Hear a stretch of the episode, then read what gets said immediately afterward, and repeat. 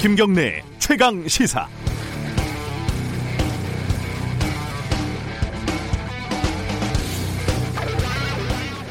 텔레비전 리모컨이 갑자기 사라져서 못 찾은 적 있지 않으십니까?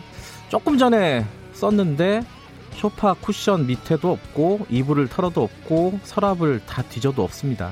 답답하죠. 그래서 새로 사기도 합니다. 근데 나중에 뭐 냉장고, 냉동실 이런 데서 발견되기도 하고 이사 갈 때 장롱 뒤에서 나오기도 하고 뭐 그렇습니다. 영원히 그냥 사라지는 경우도 꽤 있죠. 전혀 알 수 없는 이유로 뭔가가 집에서 갑자기 사라지는 일은 동서 고금, 상하 빈부를 막론하고 자주 일어나는 터라서 옛날 사람들은 집집마다 어딘가에 요정, 뭐 나쁘게 보면은 작은 괴물 같은 것들이 숨어서 살고 있다 이렇게 생각을 했다고 합니다. 그 작은 괴물이 물건을 잠깐씩 빌려가기도 하고 훔쳐가기도 한다는 거죠. 어제 이부진 호텔 신라 사장의 프로포폴 수사 결과를 보고 그 작은 괴물이 생각이 났습니다. 왜 그 병원에는 하필 이부진 사장 진로 기록만 없는 걸까? 왜 의료진, 병원 의료진 머릿속에는 이부진 사장 기억만 사라지는 걸까? 돈 많고 힘 있는 사람들이 경찰서에 가고 검, 검찰청에 가면 왜 항상 증거가 사라지고 불충분하고 그래서 무혐의가 나는 걸까? 우리나라에 사는 작은 괴물들은 경찰청과 검찰청에서 집단 서식하면서 권력자들의 증거를 먹고 사는 게 아닐까?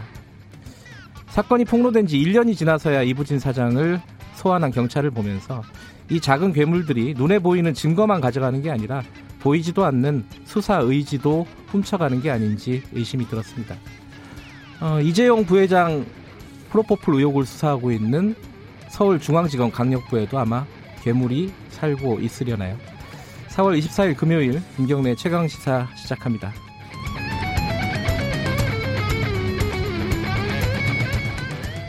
김경래 최강 시사는 유튜브 라이브 열려 있습니다. 유튜브에서 김경래 최강 시사 검색하시고 들어오셔서 실시간 방송 많이들 봐주시고요.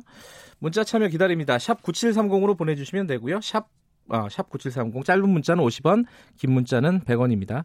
스마트폰 콩 이용하시면 무료로 참여하실 수 있습니다. 유튜브 댓글도 뭐 달아주시면 저희들이 선별해서 좀 읽도록 하겠습니다. 자, 여기까지.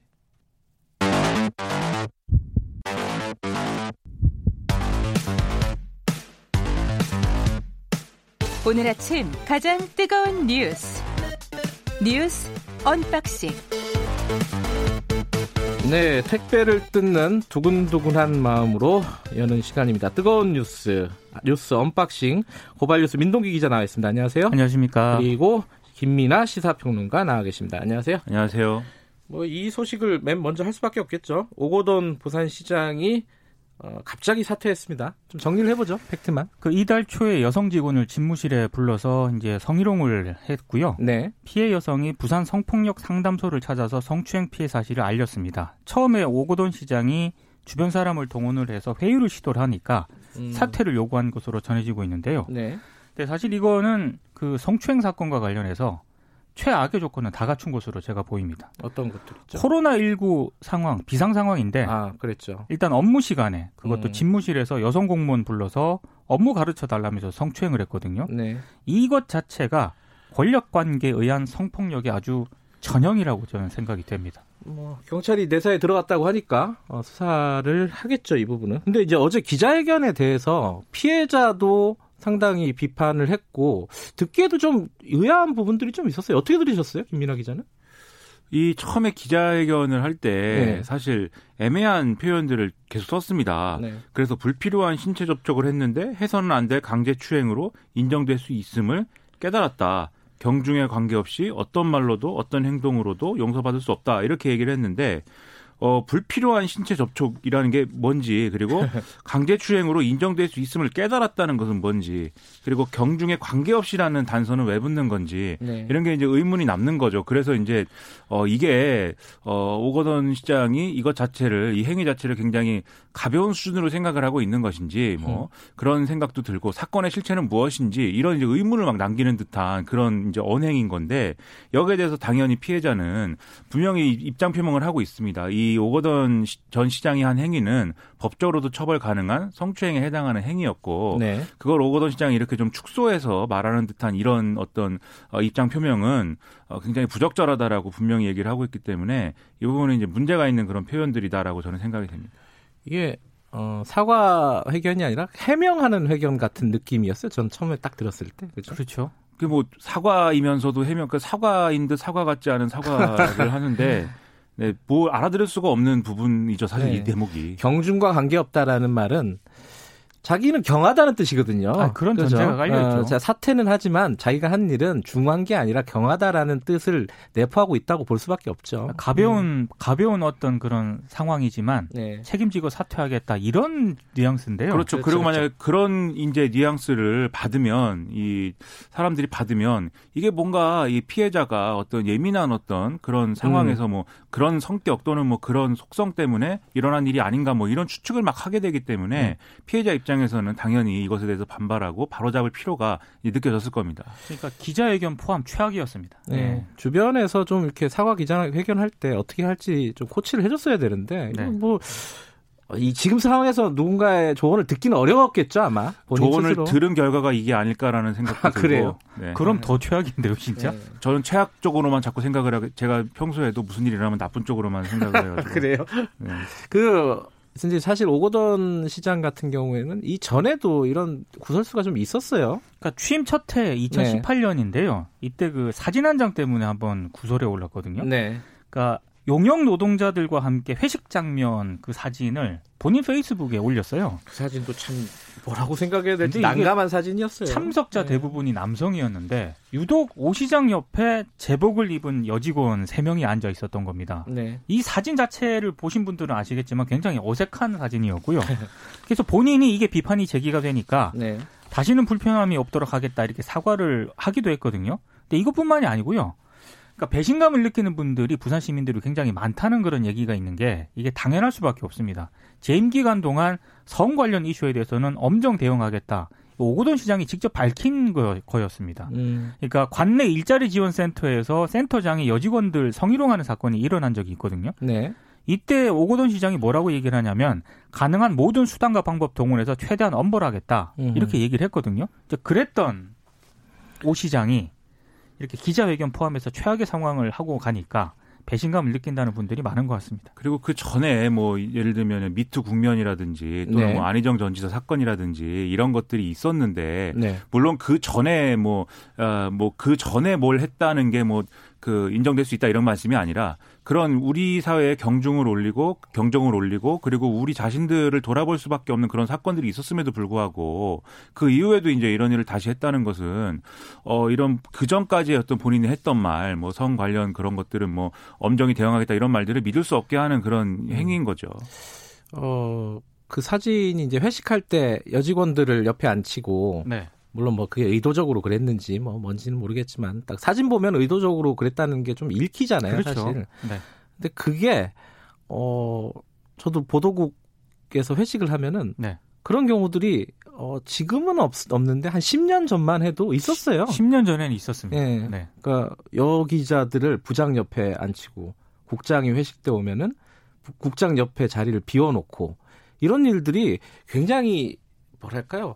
보기는 안 좋은데 그 관행적으로 하- 하던 짓이었어요 그게 그. 모든 모든 회사 모든 조직에 네. 그런 이제 문화들이 있었고 이게 회사와 조직의 문제라기보다는 결국 이게 어떤 전반적인 남성 중심의 어떤 기득권 사회에서 항상 있는 일이기 때문에 그래서 부산의 이제 여성 단체들이 이번에 낸 입장이라든지 이런 걸 보면은 사실 오거돈 전 시장만의 문제가 아니다. 음. 부산시라는 어떤 그런 전체의 어떤 물론 부산시를 콕 집어서 얘기하는 건 이제 부산에 있는 시민 단체이기 때문에 그런 건데 그렇죠 예. 부산시 전반에 이런 좀 남성 남, 남성 중심적인 문화를 되돌아봐야 된다 이렇게 얘기를 하고 있고 네. 전반적인 성인지 감수성이라든가 이런 것들을 제고할 수 있는 대책이 필요하다고 얘기하고 있는 거거든요.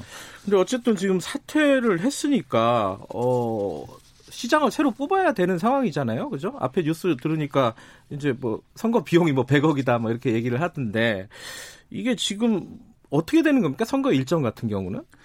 일단 내년 4월 달에 이제 보궐선거를 해야 되는데 내년 4월이 많이 남았네요. 그렇죠. 음, 1, 근데- 년 정도 남았습니다. 예, 네, 근데 내년 그때까지는 이제 부시장이 대행 체제로 가는 건데 네. 내년 4월이라는 시점이 아무래도 이제 대선을 이제 눈앞에 둔 그 시점에 이제 치러지는 보궐선거이기 때문에 네. 굉장히 판이 클 것이다라고들 이제 보는 모양입니다. 아하. 그래서 여기에 누가 나갈 거냐를 가지고 벌써부터 거의 뭐 어, 부산을 기반으로 하는 모든 정치인 이름이 다 나오고 있는데 그 진짜 너무 앞서가는 보도 아닙니까 진짜? 그렇죠. 근데 그만큼 이제 관심이 뜨거운 보도인 거죠. 네. 그래서 뭐 여당에서는 김영춘 의원 얘기 나오고 뭐 야당에서는 김세현 의원 얘기 나오고 뭐 쭉 나오는데 여기에 또 뭐 조국 전 장관을 출마시키자라는 얘기가 그 얘기는 좀 조금 황당하더라고요. 예, 있다라는 보도 네. 그리고 더불어서 또 어, 보수 야당 쪽에서는 안철수 대표를 영입을 해가지고 부산시장 뭐 해보자 뭐 이런 얘기도 있다라는 보도. 그래서 굉장히 영남 고향인 정치인들 다 불러보는 거 그러니까 아니에요? 그렇죠. 자꾸 그런 보도를 하니까 언론이 욕을 얻어먹는 것 같고요. 참 언론 보도 얘기하니까 제가 딱 한마디 하고 싶은 게 있는데 그 여성 단체나 이런 예. 단체들 쪽에서 이런 보도할 때 제발 이 단어 쓰지 말자고 한 단어가 있습니다. 뭐예요? 그 중에 하나가 몹쓸짓이라는. 단어거든요. 아 그래요. 근데 어. 제가 뭐 조선일보라고 얘기는 안 하겠습니다만 뭘 얘기해놓고 왜 또? 오늘 또 이 단어를 썼더라고요. 아 그래요. 제목에 크게 썼습니다. 진짜 몹쓸 짓이라고. 반성해야 돼요. 아 그게 이제 성인지 감성이 떨어지는 그럼요. 대표적인 표현 중에 하나. 네. 어제 또 그게 있었어요. 어 처음에 속보 막 나올 때 좀 정신없이 써서 그랬을 수도 있는데 언론들이 오고돈 시장 여자 문제로 사퇴. 아, 음. 그렇죠. 예, 이- 이건 여자 문제가 아니라 범죄잖아요. 범죄죠, 어, 범죄. 범죄 로 사퇴를 한 건데 범죄를 저질러서 그거를 여자 문제라고 제목을 달았더라고요. 네. 물론 그 언론사가 어 아마 누군가 얘기를 했나 봐요. 금방 제목을 바꿨더라고요. 아, 그러니까 그 문제가 있는 표현이라고 누가 얘기를 했, 는가 보죠. 잘못된 걸 알았으면 바로 그래도 바로 잡아야죠. 예. 네. 이게 저 온라인은 근데 바꾸기가 쉬운데 지면에 낸 거는 바꾸기가 어려워요. 그렇습니다. 네. 몹쓸 짓은 지면에 지면에 있습니다. 네, 있습니다. 그러니까 조선일보는 바꾸기가 어려운 거죠. 에, 지금 뭐 이 수사 상황들 이것들을 나중에 좀 더 지켜보도록 하겠습니다. 다음 소식으로 넘어가죠. 이게 어, 저희들이 브리핑 끝나면요.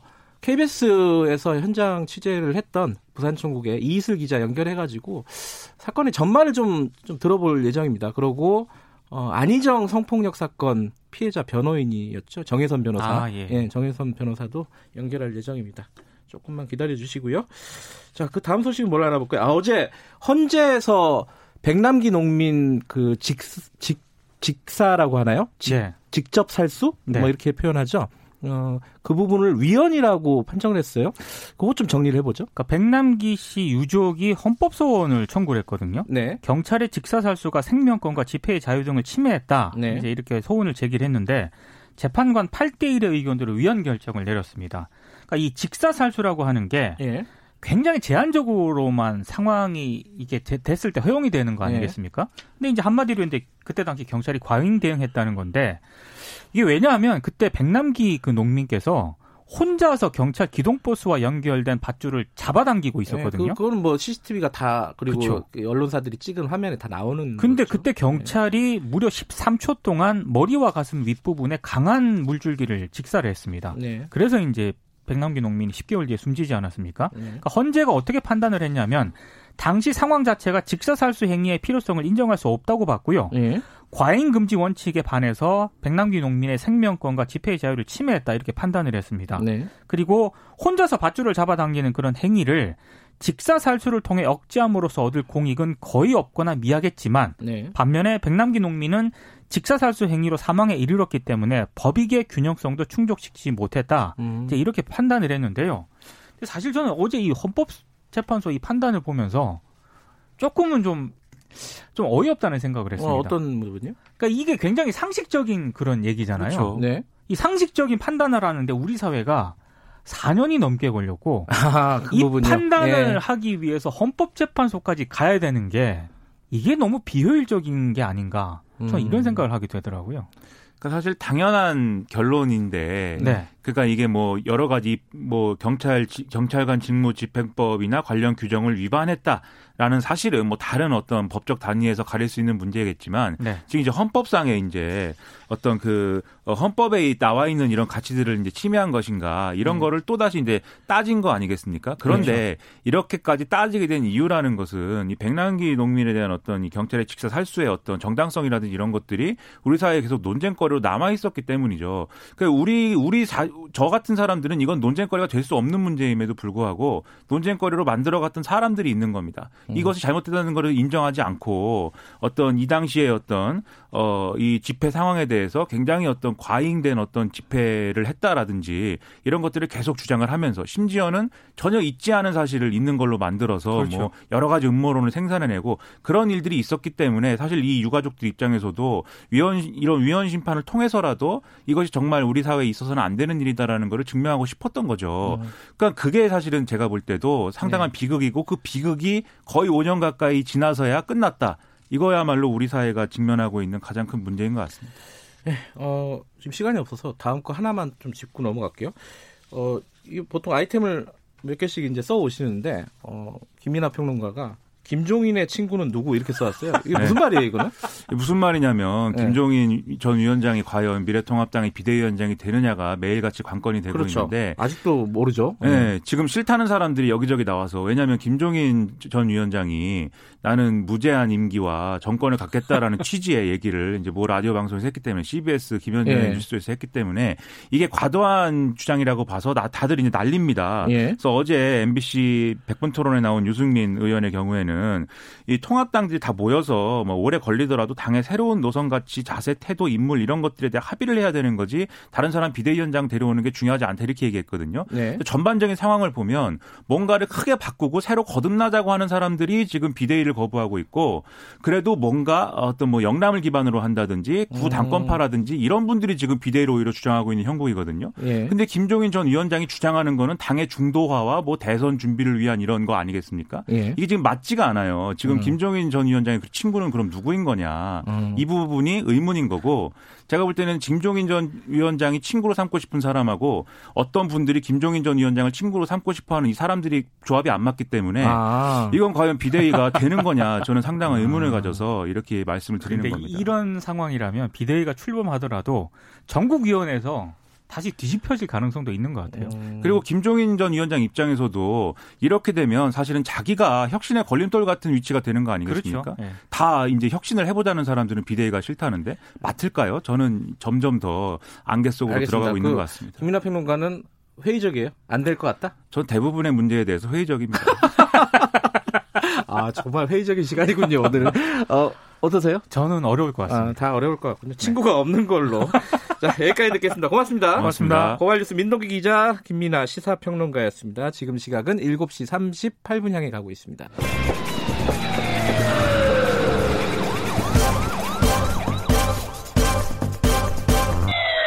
김경래 최강 시사. 네, 어제 어, 이 기자회견 본 사람들, 뭐 보도 본 분들 많이 놀랐을 겁니다. 안희정 전 지사 사건 이후에 또 벌어진 지자체장 성추행 사건. 어, 이게 파장이 앞으로도 만만치가 않을 것 같습니다. 먼저 어, KBS에서 취재, 어, 부산에서 취재를 하고 있는 KBS 부산총국의 이슬 기자 연결해서 어, 사건 전말부터 좀 들어보고 그 다음에 어, 사건의 어떤 의미라든가 이런 부분들을 좀 짚어보죠. 자, 이슬 기자, 안녕하세요. 네, 이슬입니다. 네. 어제 그 기자회견은 사전에 예고가 됐던 부분입니까? 어땠어요? 아, 전혀 아닙니다. 어제 그뭐 음. 짐작을 하셨겠지만 상황이 정말 급박하게 돌아갔는데요. 네. 그러니까 오전 10시 정도에 일단 부산시 내부에서 좀 이상하게 돌아가, 돌아간다 싶은 그런 분위기가 감지가 됐습니다. 네. 이제 10시가 넘으면서 어, 기자들 사이에서 오고돈 시장이 기자회견을 할 수도 있다 이런 말이 나왔고요. 어허. 그런데 10시 30분이 될 때까지도 그게 언제가 되는지는 아. 무도 답을 이제 해주지 않았죠. 저 같은 네. 경우에는 아침부터 시청이 있었으니까 예. 10시 정도에 시장실을 방문을 했는데 예. 간부급 대책 회의가 열리고 있다 그래서 회의장 앞에까지 찾아갔어요. 찾아가서 예. 도대체 기자회견을 하는 거냐, 하면 몇 시냐, 음. 그 대략이라도 알아야 기자들이 준비를 할 거 아니냐고 했는데도 아무도 이제 제대로 된 답을 안 한 거죠. 그 내용도 그때는 모르고 있었던 거고요. 아유 내용은 뭐 전혀 몰랐고요. 아, 시간 그래요? 자체가 지금 확정이 안 된 상황이었으니까. 예. 근데 이제 10시 35분인가 공지를 한 거죠. 11시에 음. 한다고. 음. 20분 뒤에 한다 이렇게 된 거죠. 그래서 사퇴 회견이 맞냐 했더니 그건 맞대요. 그런데 허허. 이제 무슨 내용이냐 했더니 이제 그게 핵심이니까요. 예. 근데 11시 시작 직전까지도 음. 어 건강상의 이유인 것 같다. 일신상의 사퇴일 거다. 이런 말이 많았어요. 그런데 예. 시장이 기자회견을 시작을 하고 마이크를 잡자마자 바로 이제 성추행 사실을 밝히면서 음. 충격 충격적이었던 거죠. 근데 사실 요번 기자회견 하기 전에도 뭐 투표 선거 그 사이로 총선 때 투표도 이렇게 공개적으로 안 하고 이래가지고 기자들 사이에는 이게 도대체 무슨 일이냐 이런 말들이 좀 나왔었다면서요 부산에서는 왜냐하면 단체장 투표 같은 경우는 통상적으로 공개를 하고 촬영까지 하는 그렇죠. 게 상식적이다. 뉴스에도 한 한 한 컷도 내고요 보통 네, 예. 그래서 정말 저희가 당황스러웠죠. 원래는 오전 7시에 어디에서 한다라고 공지가 돼서 저희가 음. 촬영 스케줄까지 다 낸 상황이었는데 네. 그날 오후에 갑자기 이제 안 한다. 음. 그러니까 공개를 하지 않고 비공개로 진행을 한다 이렇게 얘기가 되면서 음. 어 이상한 말들이 돌았었죠. 정말 음. 건강이 안 좋은 거냐. 네. 네. 음. 그런 그, 그런데 이게요 자, 작년이었나요? 작년에 그 뭐 유튜브 같은 데서 네. 오전 시장이 어, 여성 공무원을 성추행했다 이런 어떤 루머랄까요? 의혹 같은 것들이 보도가 됐었어요. 그래가지고 네. 소송을 하니 많이 막 이렇게 좀 시끄러웠잖아요. 네네. 그 건하고는 관련이 없는 거죠 지금. 네, 완전히 별개죠. 그 건은 그, 이제 네. 지난해 10월에 그저 그 강용석 변호사랑 이제 김세희 전 MBC 기자가 출연하는 예. 유튜브 채널 가로서의 연구소에서 이제 미투 오 시장의 미투 의혹을 제기를 음. 했는데 그 이제 2018년 지방선거 때 뭐 돈거래 있었다고 하면서 네. 오 시장이 여성 공무원을 성추행했다는 의혹을 제기를 했는데 당시에 이 미투 의혹은 어, 사실 대중의 기억에서 좀 잊히면서 일단락되는 것처럼 끝났습니다. 그런데 음. 네. 이번에 불거진 사건은 그때 사건과는 이제 전혀 음. 다르고 피해자가 직접 자신의 피해 사실을 음. 명확하게 증언하고 나섰다는 점에서도 결은 분명히 다른 거죠. 근데 그때 사건도 작년 사건도 뭔가 어, 클리어하게 정리된 건 아니죠. 그 아니 아니었죠. 다들 음. 이게 뭔가 있을 건데 이런 말은 지금까지도 음. 사실 있는 상황이죠. 사실 이번에 사건이 어 이제 폭로가 됐기 때문에 그 사건도 다시 한번 좀 나올 맞습니다. 가능성도 있겠네요. 그죠? 그런 얘기도 나오고 있습니다. 예. 음, 알겠습니다. 자, 어제 어, 밝혀진 이, 오거돈 시장의 성추행 이 부분 좀 팩트부터 먼저 좀 정리를 해보죠. 올해 아니, 이번 달 초에 있었던 일이죠, 사건은. 네 이번 네 이번 달 초에 이때 발생을 했고 집무실에서 일어났다. 뭐 네. 이 정도가 이제 밝혀진 사실인데 일단 오전 시장의 기자회견에서 밝힌 내용은 이렇죠. 이제 5분 정도 짧은 면담을 했는데 네. 그 과정에서 불필요한 신체 접촉을 했다. 네. 이게 강제 추행일 수도 있겠구나 그걸 음. 깨달았고 그래서 경중에 관계없이 어, 용서받을 수 없는 행위이니 네. 내가 이제 모든 허물을 짊어지고 이제 나가겠다 이게 음. 오 시장의 기자회견 내용이고요. 네. 기자회견이 끝나고 이제 피해 여성이 바로 또 입장문을 이어서 냈죠. 네. 이제 이 여성은 어 나는 월급 날과 휴가를 기다리면서 열심히 일하는 평범한 직장인이다. 네. 평범, 보통이라는 말의 가치를 이제야 느낍니다. 전혀 음. 예상하지도 못한 이번 사건으로 제 인생이 송두리째 흔들리고 있다. 그러면서 그 오 시장이 기자회견문에서 밝힌 그 문구에 대해서 좀 깊은 유감을 표한다고 했는데 네. 아까 기자회견문에서 오 시장이 경중에 관계없이 음. 어떤 말로도 용서받을 수 없다 이제 이런 식으로 이야기를 했잖아요. 네. 그에 대해서 이 여성은 이 일이 경중을 따질 수 있는 일이 아니다. 명백한 성추행이고 법적 네. 처벌을 받는 범죄다. 네. 오 시장이 좀 애매한 문구를 사용해서 도리어 자기를 유난스러운 사람으로 비치게 음. 할까봐 두렵다. 이제 이렇게 말을 하기는 했었죠. 그, 이, 오 시장이 사, 기, 사퇴 기자회견에서 얘기한 거는 뭐 가해자의 일방적인 말이고, 그럼 뭐 네. 경찰 조사에서 어, 사실관계는 명확하게 드러나겠죠. 네. 경찰은 수사를 시작한 겁니까, 부산에서? 아, 이제 수사를 시작을 하- 할 계획이다 이렇게 했죠. 음. 어제 이제 부산 경찰청이 네. 내사에 착수했다라고 이제 밝혔는데 내사에 들어갔다. 예. 네, 예. 담당 부서는 이제 부산청의 여성 청소년 수사계인데 일단 경찰이 밝힌 내용은 사퇴 기자회견에서 밝힌 성추행 사실관계 확인해서 네. 위법 사항이 확인되면 뭐 이제 엄정 조치하겠다. 네. 그러면서 성추행 사건의 구체적인 내용을 파악하기 위해서 일단 네. 자기들이 청사에 있는 CCTV에 그 보존 요청을 할것 음. 같다라고 일단 얘기를 했고요. 네. 뭐 전문성 가진 수사팀 또 피해자 네. 보호팀 꾸려가지고 일단 2차 피해 막는 데 최선 다하면서 수사를 좀 이어가겠다 음. 이런 입장. 근데 요번에 사퇴를 할 때까지 보면은 뭐 가해자와 피해자가 그 확약서 확약서라고 하나요? 그 공증까지 받았다고. 네. 뭐 그런 보도들이 있던데 그, 그 말은 거꾸로 얘기하면은 그 네. 오거돈 시장이 뭐 사, 자꾸 사퇴를 안 하려고 뭐 이렇게 네. 좀 발뺌을 하려고 하는 분위기가 있으니까 그렇게 된 거 아닌가라는 추측은 드는데 어떤 상황입니까 아, 이거는? 뭐 추측은 예 그렇게 될 수 있는데 일단 이 내용은 저희 이제 KBS가 이제 사실 취재를 해서 밝혀진 내용입니다. 아 어제 단독으로 보도를 하신 부분이죠 네, 이 부분은. 네네. 예. 그 사퇴서랑 공직 얘기인데요.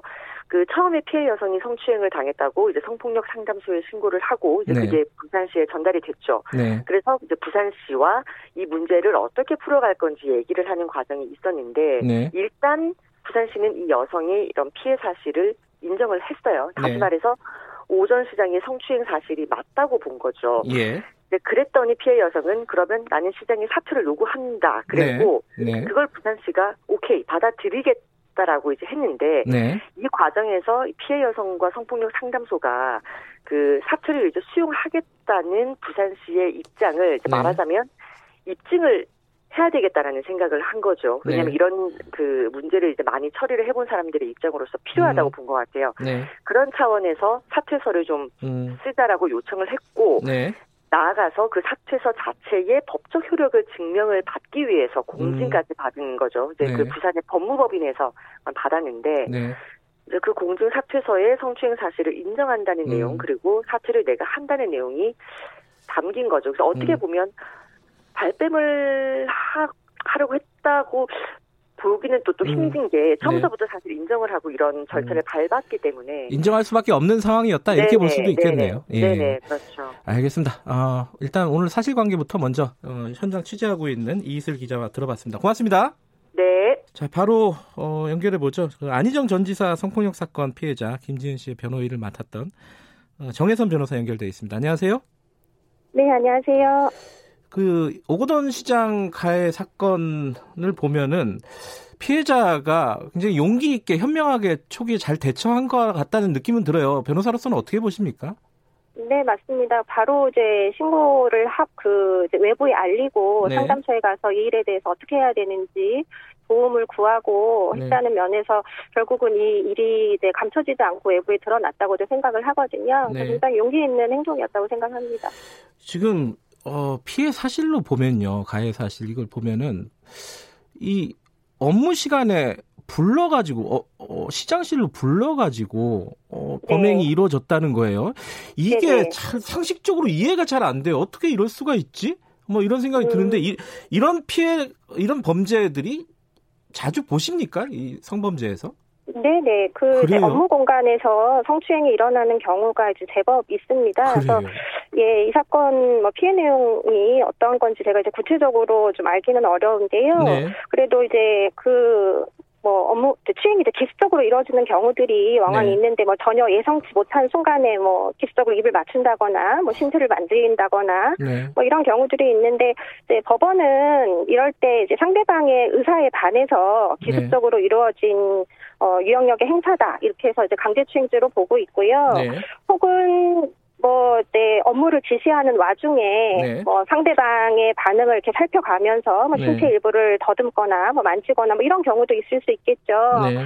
그래서 피해자가 이럴 때는 굉장히 사실은 당혹스럽고 또 불쾌하기도 한데, 상대방이 지위가 높거나, 뭐, 어려운 음. 사람이거나, 뭐, 그러면 이제 바로 정색하면서 문제 제기를 하기가 또 어렵잖아요. 예. 그러다 보면 이제 상당 기간 이제 추행 행위가 또 지속되는 경우도 있을 수 있고, 그래서 네. 이런 부분들이 또 업무상 위력을 이용해서 음. 이루어진 성추행 범죄이기 때문에 뭐 드문 건 아니고 왕왕 예. 일어나는 일들입니다. 그러니까 이 업무 공간이라는 곳이 그 위계 가 가장 명확하게 지켜지는 공간이잖아요. 그러니까 네네. 피해자들이 오히려 속수무책으로 당할 수도 있지 않을까 이런 네. 생각도 드네요. 네네. 근데 지금 이 안희정 전 지사 사건이 몇 년 안 됐어요. 예. 또 일어난 겁니다. 지자체장 어, 성, 성, 어, 성범죄가. 이런 그렇죠. 일들이 왜 자꾸 벌어진다고 보십니까?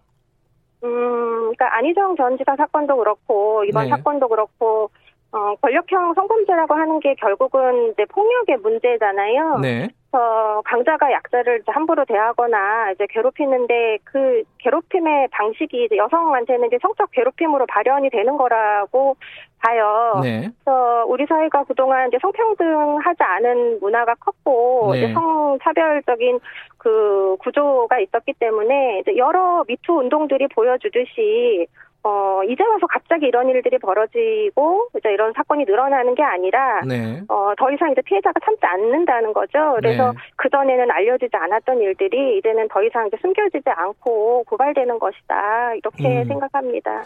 근데 오거돈 시장 같은 경우에는요, 어, 평소에 예를 들어서 뭐 세계 여성의 날에 SNS에 글을 올리고 미투 운동에 지지한다 이런 의사도 표명하고 이래 왔단 말이에요. 이런 네. 사람들이 실제로는 어, 뒤에서 이런 범죄를 저지르고 있다. 이걸 어떻게 봐야 될까 좀 난감합니다. 음, 근데 또 한편으로는 또 일부 언론에서도 예. 지적도 했는데 그 오 시장이 그 회식을 하면서 예, 예. 그 예. 회식 자리에 어, 예, 양쪽에는 이제 젊은 여직원들을 동석하게 하고 하는 네. 부분들도 있지 않았습니까? 그래서 네. 대외적으로 보여지는 것과 또 네. 실제로 여성들을 어떻게 생각을 하고 그 동료 직원이 아니라 성적 대상화해서 음. 본다거나 이런 부분들이 아직까지 뭐 남아 있다라고 음. 봐야 되겠죠. 네. 이 오고돈 시장이 경찰 수사를 받게 될 텐데 그러면 네. 어, 법적인 혐의는 어떻게 되고 형량은 어떻게 되는 건지 좀 지금 뭐 전망을 할 수가 있나요? 아, 지금은 뭐 아직 뭐 수사 그러니까 뭐 음. 뭐 고소인 조사도 이런 뭐 고소를 하시지 않았을지 모르겠지만 그 네. 수사 초기이기 때문에 뭐 네. 뭐 예측하기는 어렵지만 아마 그 추행 사실로 보여지기 때문에 아까 네. 말씀드렸던 것처럼 그 형법상의 강제추행, 그러니까 그 기습적인 그 네. 추행이 네. 있던 강제추행이나 아니면 저희 성폭력 범죄 처벌에 관한 특별법에 보면 업무상 위력에 의한 그 추행죄가 있거든요. 네. 그래서 강제추행 같은 경우에는 이제 10년 이하의 징역 뭐 이제 벌금형도 있지만 음. 그리고 뭐 업무상 위력에 의한 추행 같은 경우에는 이제 3년 이하의 징역이에요. 음. 예. 그래서 이제 물론 그건 이제 법정형이고요. 네. 실제 처벌이 이루어진다면 뭐 여러 가지 사정들을 다 감안을 하겠지만 네. 최근의 분위기나 뭐 이런 거 봐서는 어 뭐 엄벌의 분위기로 갈 수도 있을 것 같고 그제 피 의자의 지위도 있기 때문에 피해자가 어, 실제로 겪게 되는 2차 피해라든지 이런 부분들을 또 양형에 반영하기도 하거든요. 네. 예, 예, 예. 알겠습니다. 어, 사건, 그, 경찰 수사는 좀 지켜보도록 하고요. 2차 피해가 없도록, 어, 부산시도 그렇고, 전반적인 사회가 좀 노력을 해야 되지 않을까 싶습니다. 오늘 여기까지 드릴게요. 네네. 고맙습니다. 감사합니다. 네, 어, 안희정 전 지사 성폭력 사건에서 피해자의 변호를 맡았던 정혜선 변호사였습니다. 김경래 최강사 1부는 여기까지고요. 2부에서는요, 미래통합당 주호영 의원, 지금 뭐 김종인 비대위 문제 여러 가지로 막 말들이 많지 않습니까? 얘기 좀 물어볼게요. 그리고 3부에서는 총선 전국 총선 이후의 정, 정, 전국 전망 어, 얘기해 보겠습니다. 잠시 후 8시에 2부로 돌아오겠습니다.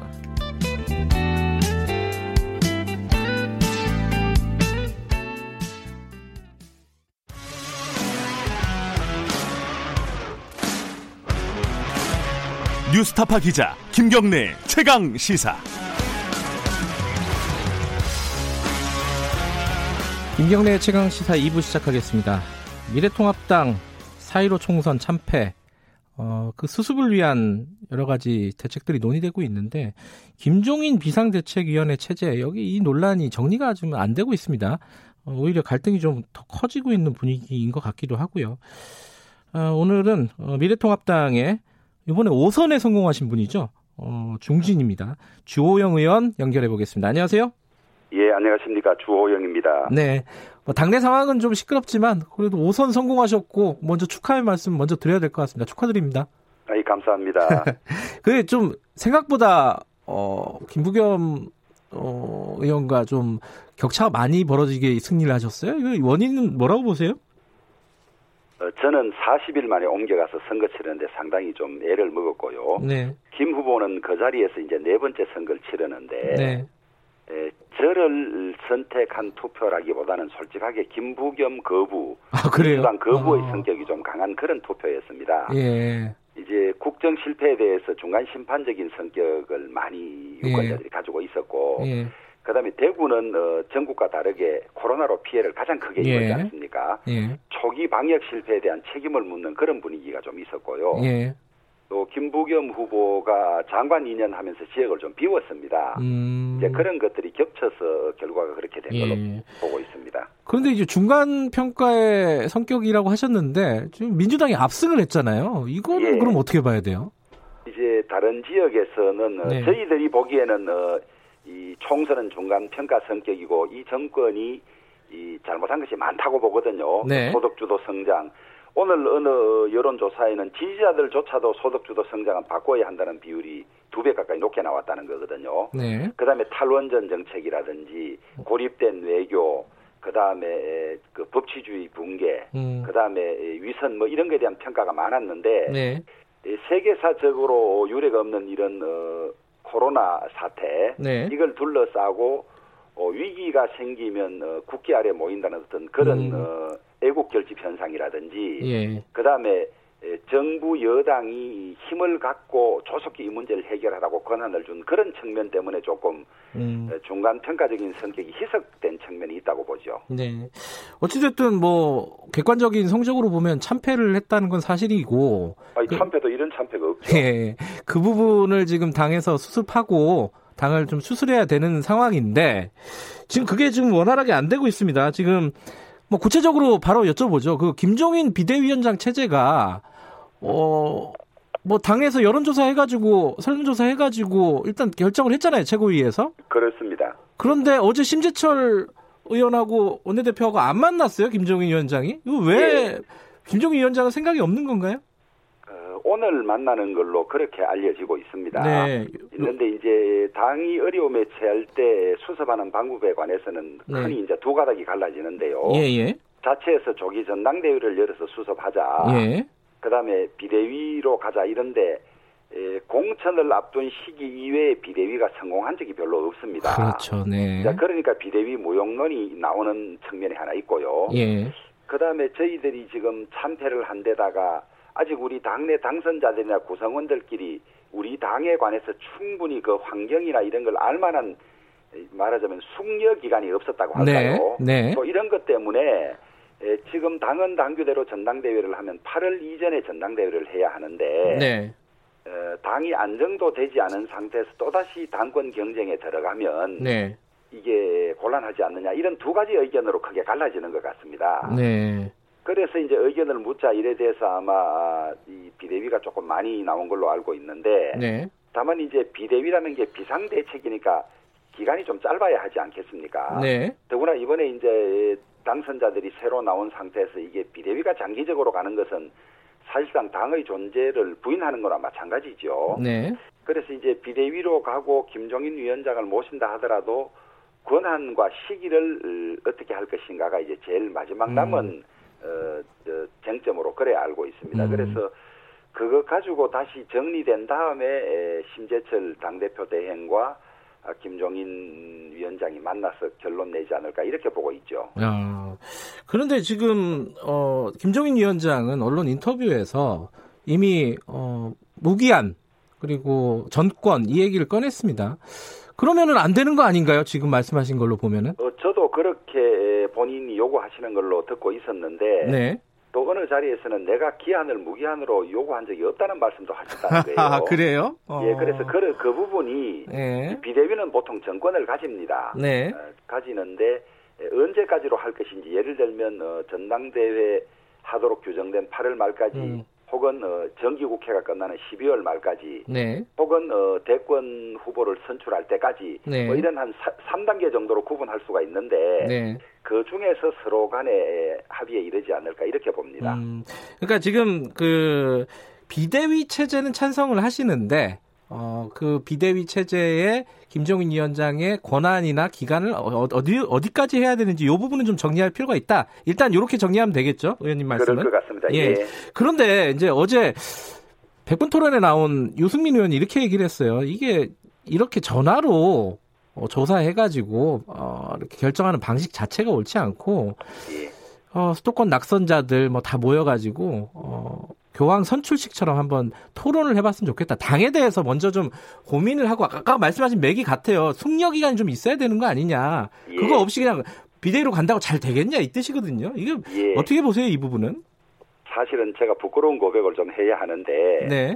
예, 의원총회에서 이 문제를 논의를 했어요. 네. 하다가 이제 본회의 때문에 결론이 나지 않았죠. 네. 그래서 본회의가 끝난 다음에 다시 의원총회를 열어서 어, 마무리 짓자 이렇게 했는데 네. 그 본회의가 끝난 다음에 열린 의원총회에 참석한 인원이 30명이 되지 않았어요. 아하. 그러니까 이게 에, 이러다가 다시 모여도 또 당선자들이 지금 뭐 어, 선거 후 정리가 많고 이래서 빠른 시간 안에 하려면 이게 모이기가 쉽지 않다. 네. 이래서 그러면 일일이 한번 연락을 해서 전체 의견을 모아보자. 예를 들면 음. 어, 의총을 한다든지 당선자 대회를 하는데 많은 인원이 안 오는 것보다는 이렇게 하는 것이 훨씬 더 많은 사람의 의견을 들을 수 있지 않느냐 이래 네. 판단하고 이 전수조사에 들어간 겁니다. 아, 현실적인 이유가 있었다. 지금 모이기가 힘들다 이런 말씀이시네요. 그랬습니다. 예. 음, 그리고 또 하나가요. 자 비대위를 하는 거는 뭐 그렇게 결정을 할 수가 있는데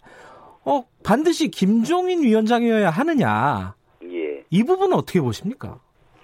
이제 비대위원장을 어, 외부에서 모셔서 별로 성공한 경우가 없다. 네. 정당이란 게 정당 고유의 어떤 메커니즘이 있고 네.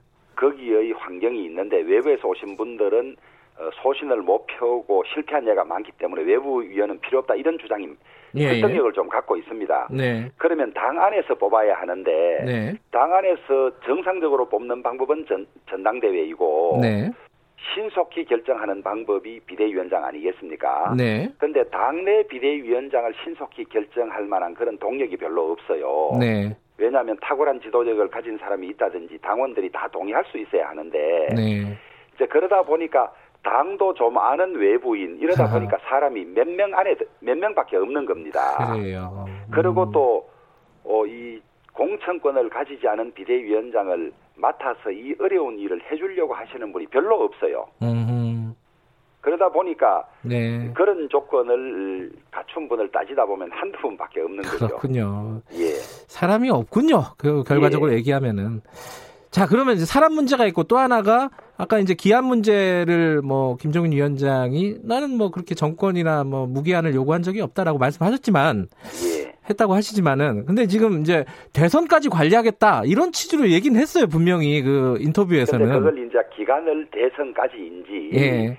어, 대선 후보를 뽑을 수 있는 환경을 만들어 놓을 때까지 이제 그건 예. 뭐 정확한 어, 뜻은 예. 아직 저, 확인되지 않았기 때문에. 네네. 그런데 이제 많은 당선자들이나 관련자들의 의견이 대선 후보를 뽑을 때까지 한다는 것은 결국 당이 없는 거나 마찬가지죠. 예, 예. 정당이 자체적으로 지도자를 뽑지 못하는 이런 정당과 네. 어떻게 대선을 치르겠습니까? 네.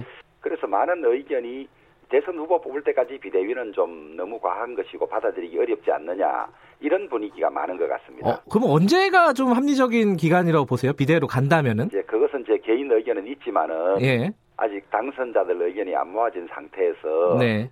제 의견을 말씀드리는 것은 조금 아. 맞지 않다고 생각합니다. 뭐 전당대회가 여름에 있으면 그 전당대회를 조기에 좀 열고 그때까지로 하자 이런 의견도 꽤 있는 것 같더라고요. 이제 그러면 비대위원장을 모시기가 쉽지 않고 그렇군요. 그게 이제 전당대회를 준비하는 비대위원장이라면 네. 우리가 전, 전당대회 준비위원장을 어, 뽑을 수 있거든요. 전당대회 네. 준비위원회를 만들면 되지 네. 굳이 외부에서 모셔올 필요가 있느냐 또 이런 의견도 있습니다. 그렇군요. 자, 어, 그 다음으로 또 이제 비대위 말고 이제 원, 이제 새로 원구성을 하게 되지 않습니까? 5월 되면은 그렇습니다. 그러면 원내 촬영탑을 세워야 될 텐데 여기에는 사실은 조영 의원도 상당히 뭐 유력한 후보로 몰망이 오르지 않습니까? 그죠? 제가 당사자가 되다 보니까 좀 말씀드리기가 조심스럽습니다만 예, 예. 흔히 5선 되면 어, 원내대표는 보통 4선 중에서 하다가 후반기에는 3선들이 하고 이러는데 예. 이번엔 아마 우리가 완전히 참패를 했고 네. 또이 어, 개원 국회가 어느 때보다 중요합니다. 네.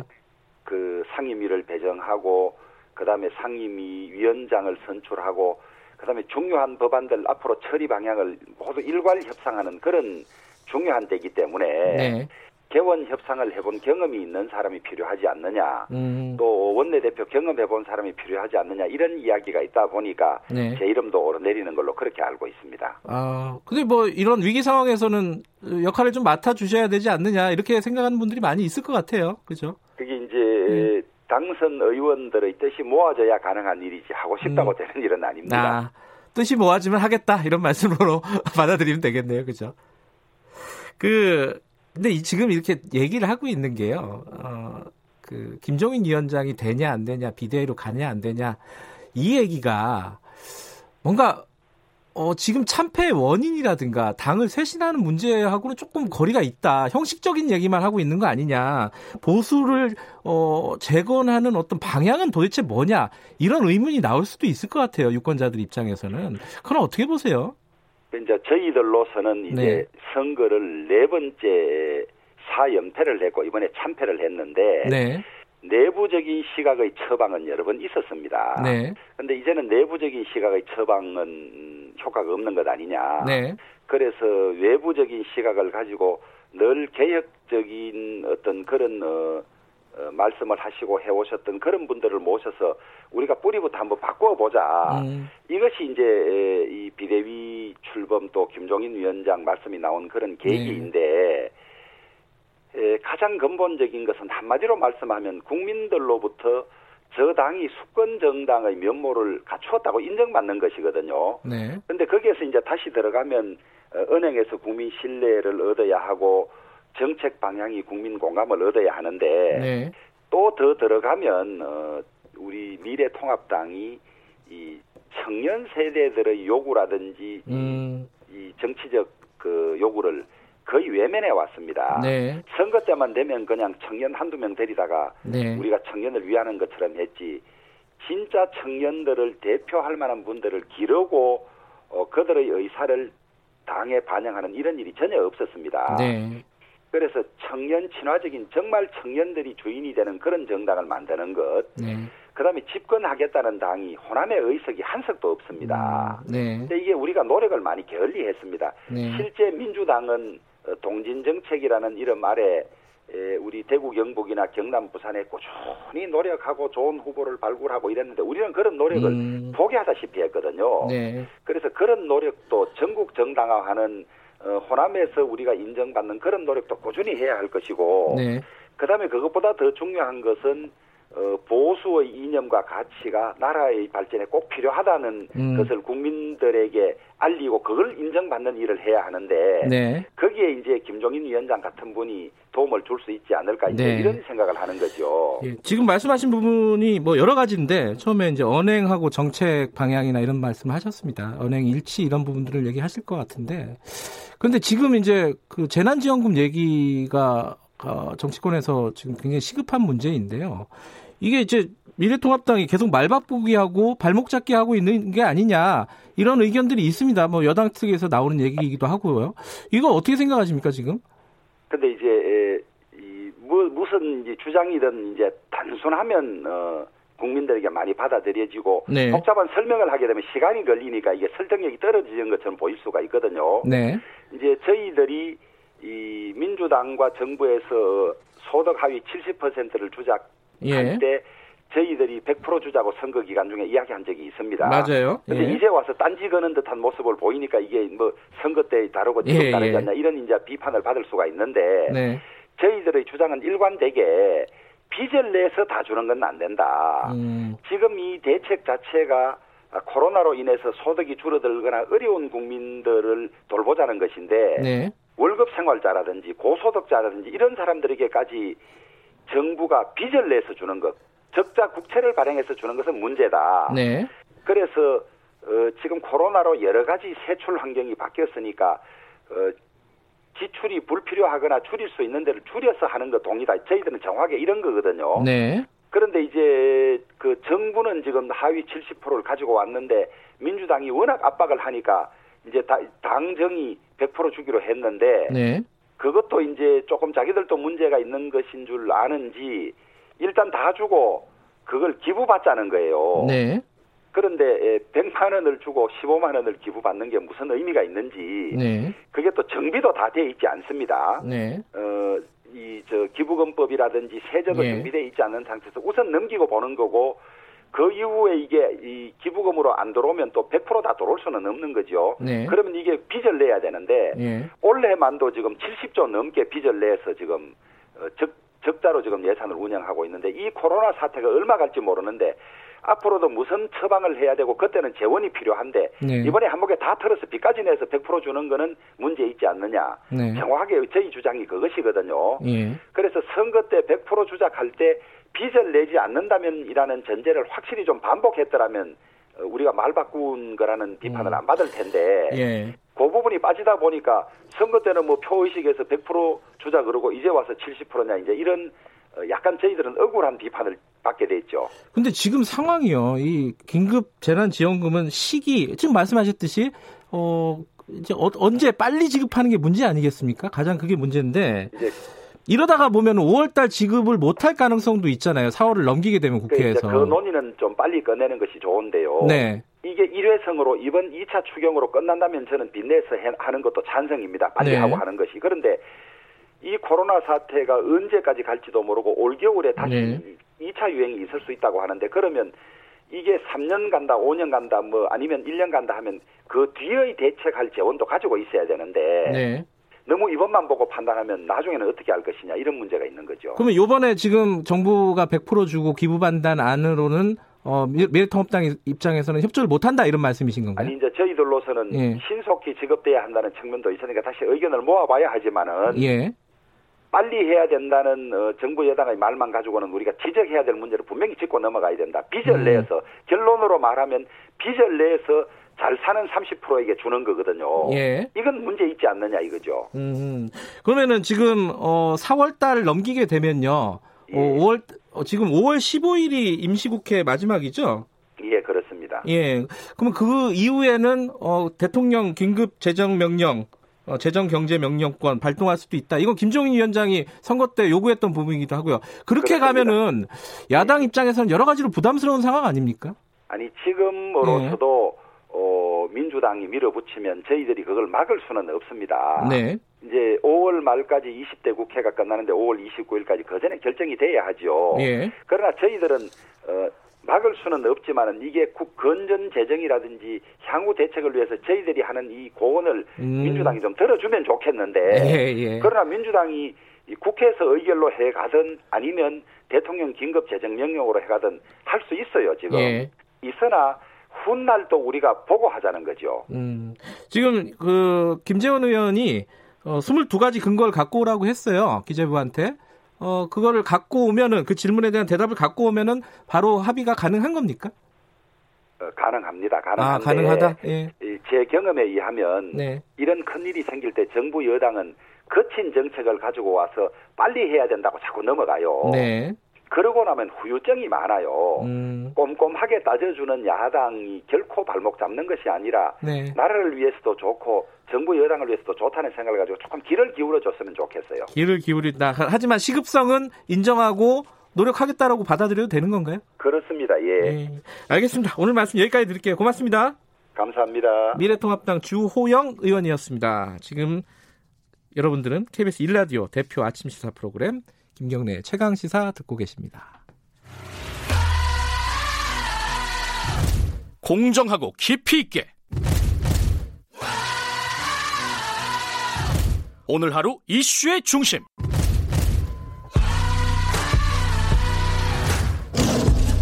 김경래 최강 시사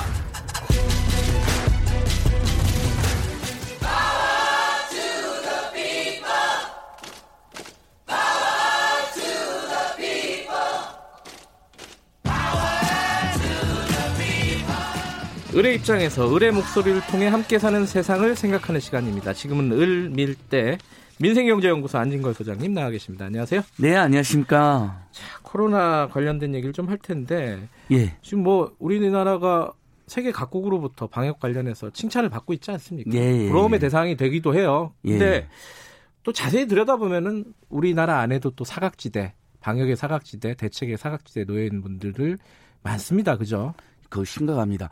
네. 네, 그 지난주에 저희가 20대 국회의원 네. 끝까지 일해야 된다. 네. 5월 29일까지 임기다. 네. 그래서 사실 알려주고 연봉이 한 천만 원이 넘게 나간다. 네. 아니 월급만 이야기해드렸잖아요. 근데 이제 방금 또 재난 긴급 지원금량이 나와서 네. 빨리 아무튼간 이번 주 안에 합의가 돼야 되는데 네. 안타까운 마음에 다시 한번 드리는데 어제 지난주 저희 방송을 그 미디어스라고 하는 네. 매체가 또 자세히 보도를 해주셨더라고요. 우리 최강 네. 시사에서 그런 촉구를 했다. 네. 20대 국회의원 마지막까지 일해야 된다. 네. 그래서 다시 한번 그 미디어스에 감사한 표하고요. 어쨌든 저희 방송을 계속해서 네. 언론 보도를 해주시니까 아까 그 김민아 평론가님도 미디어스 네. 기자 출신이시거든요. 예, 예. 굉장히 그 정교하시잖아요. 예, TMI, TMI. 예. 죄송합니다. 자, 어, 저는 지금 굉장히 우리가 대처를 잘하고 있는데 하나 심각한 우려가 하나 있습니다. 네. 정부도 그것을 깨닫고 코로나19 방역 사각지대 불법 체류자, 노숙인 또는 쪽방촌에 대한 관리를 강화하겠다고 발표를 했습니다. 네.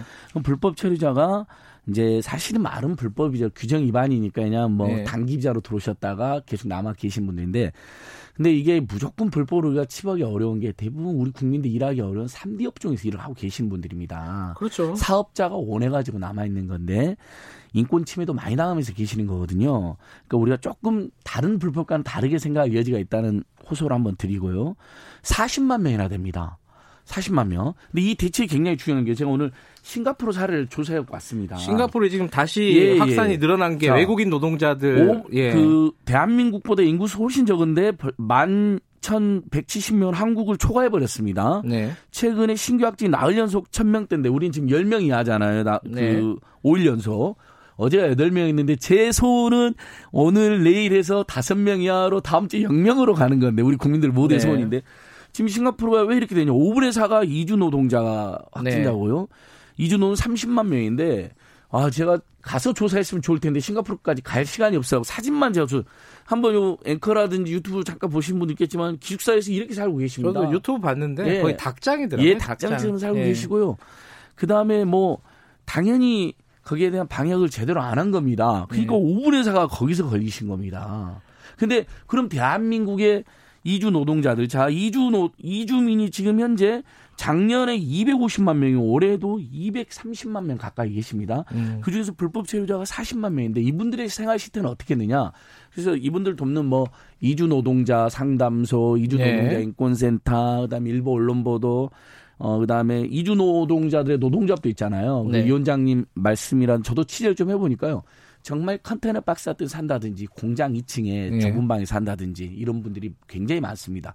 불법 체류자 신분이니까 해고를 당해도 한마디도 못 합니다. 네. 해고를 지금 근데 코로나19 때문에 제일 먼저 해고하는 데가 어디겠어요?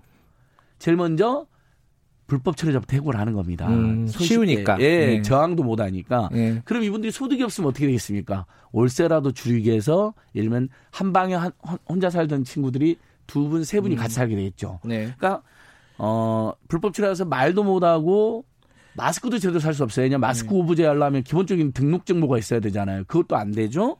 그다음에 한 방에 모여 살죠. 근데 심지어 사장님 중에 일부도 너희들 밖에 나갔다가는 자꾸 걸려서 들어오니까 그냥 CCTV로 감시하면서 방에 가담 사실상 반 강제로 감금하고 있는 듯다는 지적을 받고 있습니다. 잘못하면 여기서 만약 확진자가 확 늘어나면 싱가폴 같이 되는 거죠. 예. 싱가폴 지금 될수 있는데 정말 우려되는 게 잘못하면 제2의 신천지처럼 갑자기 음. 확진자 사태 생기 급증한 사태 있을 수 있다. 지금 8명 이렇게 지금 떨어지고 있는데 그래서 어 마침 정부가 또 잘 파악을 했어요. 이런 지적을 받아들여서. 그래서 불법 체류자 40만 명, 그다음에 아까 말씀한 노숙인이 전국적으로 한 만여 명 정도로 추정이 되거든요. 음. 사실 거의 위생이나 방역이 안 되고 있을 수 있잖아요. 음. 쪽방촌도 서울만 3,500여 개 정도가 있습니다. 네. 여기에 대해서는 방역 강화하겠다는 매우 잘 그러니까 지금 외국인 노동자 혹은 불법 체류자 관련해서 문제는 두 가지인데 하나는 방역 문제가 있고 아까 말씀하신 이제 사회 안전망 문제가 있는데 방역 문제는 일단 마스크 같은 것들을 살 수가 없는 상황. 그죠? 네. 그 부분이 좀 문제고. 일단 마스크 오브제에서 제외되어 있고요. 네, 오브제. 그러면 이제 비싼 마스크 사야 되는데 이분들이 지금 경제적 대부분 그러니까요. 어렵단 말이죠. 해고도 당하고. 그러니까 해고 당하는데 그럼 여기서는 이제 우리 예를 들어 재난지원금 이런데 외국인들 다 제외돼 있잖아요. 자, 해고 당하면 제가 계속 지지난주도 네. 말씀드린 우리는 이제 만약에 두 가지 장치가 있잖아요. 해고를 안 당하는 고용 유지 지원금 네. 평균 임금의 70%를 주고 네. 대신에 그 70%에서 90%까지를 지금 정부가 지원해주고 있습니다. 네. 특단의 대책으로. 심지어 나머지 그 10% 때문에 해고가 많으니까 10%까지 지금 도와주겠다. 100%를 네. 지원하겠다는 논의가 있고, 그 다음에 고용보험에 편입돼 있는 분들은 어, 전국 2,600만 노동자들 중에 이제 그 우리가 취업자가 있는데 그 중에 절반 정도 고용보험 편입돼 있어. 물론 네. 우리 국민들도 절반이 고용보험 편입이 안 돼서 문제가 되긴 한데 이분들은 고용보험도 없죠. 네. 당연히 해고유지 고용유지 지원금도 못 받아요. 네. 그러니까 그냥 돈이 없으니까 마스크도 못 사는 상황일 수가 있습니다. 추적컨대. 네. 그래서 우리 정부가 다행히 이런 굉장히 좋은 또 정책을 발표했어요. 자, 감염 의심자로 분류되는 경우 전국 124개, 124개 보건소 40개 민간 의료원에서 무료 검사를 하겠다. 음. 일단 불법 체류도 하더라도 오셔라. 혹시라도 음. 걱정되면 진단 시 신상 정보를 출입국이나 애국인 관세에 통보하지 않겠다. 그냥 불법 체류라는 신분 때문에 강제 출국 당할까봐. 음. 우리 아까 전에 그 KBS 뉴스에서 그것도 나왔잖아요. 우리 카자흐스탄 이주 노동자가 불란드에서 우리 한국인들 여러분 구해주셨잖아요. 예. 근데 불법 체류라는 사실 밝혀져 지금 강제 출국 당하게 생겼잖아요. 예. 그렇게 선행을 해도 쫓겨나게 생겼는데 그래서 지금 그걸 막자는 청원이 막 올라와 있습니다. 근데 코로나19까지 걸린 걸로 확인되거나 아니면 아무튼 유증상 증상 일부라도 있었던 걸 확인되면 당연히 쫓겨날 거로 생각하니까 안 가시는 거예요. 근데 다행히 우리는 무료로 해주고 쫓아내지 않겠다라는 약속을 당국이 하고는 있는데 네. 이게 또 이게 우리가 주로 정보를 뭐로 제공하죠? 외국인 분들에게 코로나19 관련 정보를 인터넷으로 많이 주로 인터넷으로 하는데 네. 저도 TV 자막으로도 나와요. 계속 네. 보니까 잘하고 있어요. 근데 저도 보니까 영어, 음... 중국어, 일본어 정도로 나가는 거예요. 근데 여기 우리 동 우리 외국인 노동자들은요 불법체가 대부분은 동남아시아에서 오신 분들이 많습니다. 여러 언어권이잖아요. 못 알아들으신대요. 그 알겠습니다. 그 단어를. 이, 코로나 19라는 바이러스가 어, 외국인들을 피해서 감염시키지 않습니다. 이 우리나라에 살고 있는 외국인들에 대한 대책들은 좀 전향적으로 할 필요가 있겠다. 그러니까 우리 국민, 우리 국민 보호 대책입니다. 왜냐하면 이분들이 예. 만약에 확진자가 늘어나면 그게 우리나라 예. 국민한테 퍼지게 되어 있거든요. 여기까지만 듣겠습니다. 고맙습니다. 예, 민생경제연구소 안진걸 소장이었고요. 김경래 최강사 여기까지 하겠, 2분 여기까지 하겠습니다.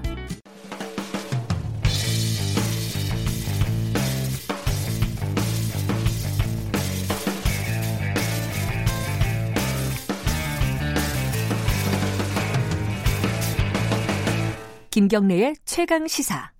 네, 김경래의 최강 시사 3부 시작하겠습니다. 김정은 위원장 지금 지금 어떤 상태인지 다들 굉장히 혼란스럽습니다. 여기저기서 나오는 말들이 다 달라가지고요. 지금 우리 정부는 일단 어 뭐 심각한 상황이 아니라고 계속 얘기를 하고 있습니다. 원산에 있다. 어, 정상적으로 지금 업무를 보고 있다. 이런 얘기를 하고 있고. 근데 어제 조금 충격적인 얘기가 있었습니다. 어, 김정은 위원장이 사실상 사망한 거 아니냐. 그리고 회복 불가능한 중태다. 이런 얘기가 나와서 좀 놀라신 분들도 있을 것 같습니다. 근데 이게 뭐 한 개인의 주장이면 모르겠는데 어, 김대중 정부 초대 청와대 국정상황실장 지내셨고 지금 현재 세계와 동북아 평화 포럼이라는 곳에 이사장을 맡고 계신 분입니다. 어, 얘기를 좀 들어봐야 될 것 같아요. 맥락은 무엇인지 어, 어떻게 생각하시는지 장성민 이사장 잠깐 연결해 보겠습니다. 안녕하세요. 네, 안녕하십니까? 네. 어, 어제 SNS에 이 말을 남기셨잖아요. 사실상 회복 불, 불가능한 상태다. 네. 음, 이게 어느 정도로 신뢰할 수 있는 얘기라고 보십니까? 예, 저는 그 30년 동안 한반도 문제, 북한 문제에 천착을 해온 사람 중에 한 사람. 그러니까 저희들이 흘려들을 수가 없어서 연결을 한 겁니다. 예. 네, 많은 그 대북 정보통과 소식통과 또 인맥들을 갖고 있습니다. 네. 아, 나라의 국익을 위해서. 네. 그 중에 이제 대표적으로 중국에 몇 분이 이제 대북 정보통이 있는데 그 중에 상당한 중국 공산당 고위 간부에게서 어제 직접 10시 10분쯤 전화를 제가 국제 전화를 받고 네. 제가 한 것이 아니라 네. 지금 굉장히 한반도 상황이 급박하게 돌아가는 것 같다. 네. 그 핵심은 김정은 위원장의 건강 상태가 아주 위독하다. 음. 아 이런 이야기를 상당히 들었습니다. 네. 그래서 그런데 한국 정부는 왜 이 문제에 대해서 깜깜한 무소식인지 네. 이걸 알고 있는지 모르고 있는지 이런 사실을 알고 있으면 굉장히 기민하게 움직여야 될 상황일 것 같은데 네. 답답해서 저한테 전화를 해서 음. 이 사실을 전해준다라고 하는 음. 내용이었습니다. 그 물론 이제 밝힐 수는 없겠지만은 그 중국 소식 어, 중국의 그 취재원께서 어 북한의 고위 관계자로부터 들었다는 건데 그 고위 관계자는 어 김정은 위원장의 상황을 상태를 정확하게 알 수 있는 위치에 있는 사람으로 볼 수 있는 겁니까? 중국의 그 고위 간부는 북한의 이 어떤 인맥을 갖고 있냐 그러면은 네. 북한의 핵심 내각의 내각 총수들과 연결돼 있습니다. 아, 그 정도. 네. 그러니까 신뢰할 수 있는 소스다 이런 말씀이신 거고요. 내부에서 예. 북한의 정보의 핵심 1인자라고 이렇게 생각해도 음. 많이 아닐 것이고요. 네. 주 북한 중국 대사보다도 중국 중국의 북한 통으로서 북한 내막을 훨씬 더 음. 입체적으로, 음. 네. 심층적으로 깊은 관계를 맺고 음. 돌아가는 상황을 파악할 수 있는 그런 신뢰할 만한 인물입니다. 네. 그러면 지금 이사장님께서는 그 정보는 굉장히 신뢰도가 높다, 어, 믿을만 하다라고 생각하시는 거고요, 그죠? 그렇습니다. 저는 음. 어, 북한 문제를 30년 동안 이렇게 해왔지만, 네. 북한이라고 하는 사회가 굉장히 폐쇄적인 사회고, 네. 특히 북한의 최고 수령에 대한 그 신변 문제에 대해서는 어떻게 보면은 국가 기밀 보호의 특호 상황에 해당하는 네. 그런 어떤 관리 대상이기 때문에 네. 매우 북한 내부에서 공식적으로 공개적으로 발표를 하거나 장례식을 치르지 않으면은 네. 바깥에서는 감지하기가 쉽지 않습니다. 네. 그런데 이번 경우에는 중국에서 오늘 제가 KBS에 네. 드릴 한 가지 추가적인 것은 중국에서 의료진이 네. 급파됐다는 사실까지 어제 들었기 때문에 음. 여러 가지 이 상황을 저 나름대로 생각해서 네. 어, 제 눈으로 보지는 않았지만 네. 그래도 대한민국이 지금 한반도 상황이 북한의 리더십 공백으로 굉장히 위급한 상황에 빠질 것을 방지하기 위한 음. 차원에서도 네. 이런 상황을 가정해서 대비를 했으면 좋겠고 네. 그런 차원에서 이 정보는 제가 공개를 해야 되겠다 생각해서 네. 어제 공개한 겁니다. 그 중국 의료진이 북한으로 급파됐다는 말씀은 같은 그 중국 그 관계자로부터 들으신 건가요? 그렇습니다. 예. 어, 어떤 의료진이 구체적으로 급파됐다는 말씀을 혹시 들으셨나요? 심장 전문의들이 들어갔고요. 네. 지금 어, 북한 내부의 핵심과 연결해서 지금 위중한 음. 상태라고 하는 것을 중국 공산당 고위 간부도 음. 어, 직접 들었지만 네. 어, 이번에 이야기는 지금 중국에서 의료진이 비밀리에 급파가 됐고 네. 중국 의료진이 아직 정상 의료 행위를 마치고 귀국했다는 사실이 아직 없다. 음흠. 그리고 아직 북한에 체류 중인 점으로 보아서 네. 중국 의료진이 현재 김정은은 매우 심각한 위중한 중환자 상태에 빠져 있기 때문에 네. 중국 의료진의 치료 도움이 더 절실하게 필요한 것으로 판단하고 있다. 음. 그리고 이 중국 의료진이 북한에 들어가 있는 중국 의료진과는 지금 현지와는 연락이 완전히 두절된 상태다. 음흠. 이런 이야기를 했고요. 네. 이 중국 의료진의 도움이 절실하게 지금 필요한 것으로 판단한 것은 아직 호흡이 멈췄거나 네. 이런 상태의 사망을 공식적으로 발표할 그런 상황은 아니라고 보는 거죠. 네. 그러니까 예. 호흡을 멈 춘 상태로 완전히 숨이 끊어졌다면 네. 중국 의료진도 음. 치료 활동을 중단하거나 혹은 포기하고서 중국으로 귀국했을 텐데 네. 그러지 않은 것은 아직도 일말의 회생 가능성을 두고 지금 열심히 노력하고 있거나 케어를 해보려고 애를 쓰는 단계가 아니겠느냐. 저한테 네. 그 이야기를 해줬습니다. 중국 의료진이 북한에 들어간 건 시점이 언제인지 혹시 들으셨어요? 그 시점은 제가 정확히 물어보질 않았는데요. 네. 이 변고가 있고 난 이후에 바로 몇 시간 후에 급파됐다 이런 음, 이야기를 했습니다. 알겠습니다. 근데 오늘 그 동아일보에서 보도를 한 걸 따르면요, 그 네. 미국 당국자가 그 정찰기 영상이나 이런 것들을 분석해 보니까 김정은 위원장이 걸어 다니는 모습이 포착이 됐다 이런 보도를 했어요. 그러니까 이게 정보들이 다들 좀 제각각이라서 국민들이 좀 헷갈려 혼란스러운 상황입니다. 이게 어떻게 봐야 될까요? 이런 거는? 저는 미국에서 받았 그렇게 나왔다라고 하는 정보에 별로 그렇게 신뢰성을 음. 두지 않습니다. 죄송합니다. 알겠습니다. 그 중국은 그러면 이 상황을 다 알고 있을 거고 중국 정부는요? 그러면 뭐 대처를 하고 있는 분위기예요? 중국은? 어, 이게 참 심각한 문제인데요. 네. 중국은 이런 상황이 북한의 리더십 공백 상황이 발생되면은 그것이 정상 국가와는 달리 북한이 지금 핵 보유를 하고 네. 있는 나라 아니겠습니까? 네.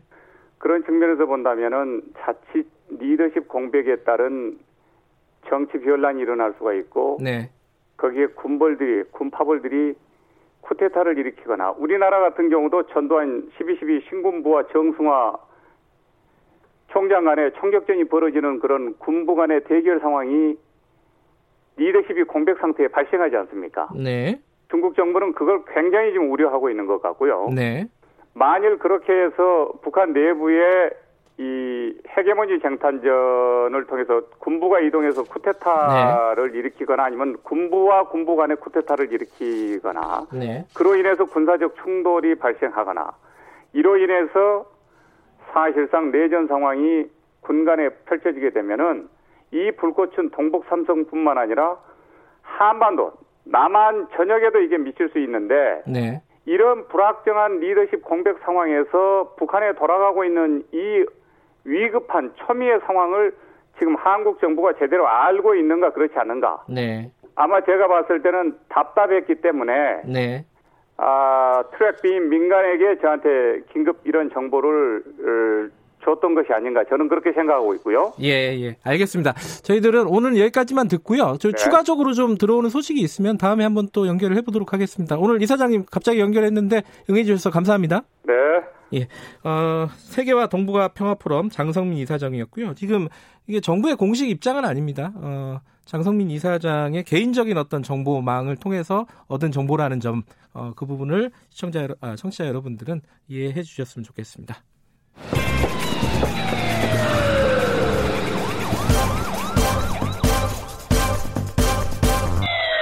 김경래 최강 시사.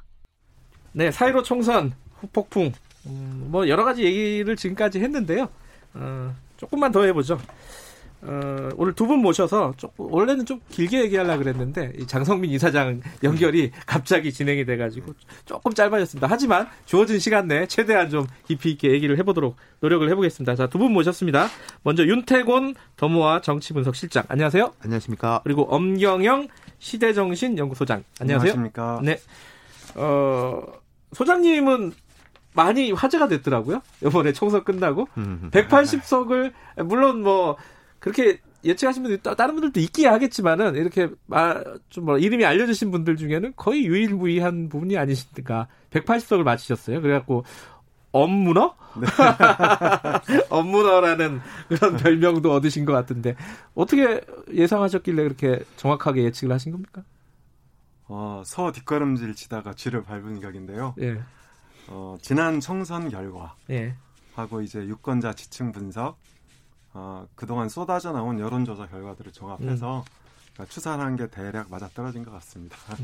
근데 윤태곤 실장께서는 네. 언론에 인터뷰한 걸 보고 네. 그러면은 의석수는 얘기를 아예 안 하셨더라고요. 네. 그죠? 네. 그건 원래 윤태곤 실장의 네, 저는 어떤... 약간 그런 생각이 있어요. 그러니까 어. 이게 정치라는 것은 네. 말하는 거에 따라 사람들이 영향을 받지 않습니까? 뭐 밴드웨건 네. 효과라든지 네. 뭐 언더독 효과라든지 이런 거 있잖아요. 그러니까 한 3일 전 정도까지는 어떤 네. 식으로 흐름이 가는가가 최종적으로 영향을 미치기 때문에 네. 제가 한 5일, 7일 앞서서 말하는 게 네. 별로 약간 의미가 없다 그런 생각을 좀 갖고 있어요. 뭐 여당이 네. 뭐 승리하는 거 그건 굉장히 뭐 네, 그런 쉽게 예측을 네. 하셨지만은 네. 의석수를 얘기 안 하는 걸 보고 아 원래 소신이 그런 건가? 그뭐 원래 개인적인 자리라든지 이런 데서는 하는데 네. 이제 공적인 자리에서는 조금 예. 개인적인 자리에서 맞추셨어요? 음, 뭐. 알겠습니다. 네. 그 나중에 프로그램 끝나고 제가 네. 여쭤보도록 하겠습니다. 자, 요번 뭐 디테일하게 뭐 선거 결과를 하나하나 뭐 지역구별로 이렇게 얘기할 필요는 없을 것 같고요. 네. 이미 이제 많이들 분석을 했던 부분이고 자, 보수의 붕괴, 추락, 뭐, 주류의 변화, 뭐, 여러 가지로 전체적인 틀로 보면 해석하는 사람들이 많습니다. 그걸 한 마디씩만 좀 여쭤보죠. 뭐, 엄 소장님은 어떻게 생각하십니까? 예, 제가 보기에 보수는 네.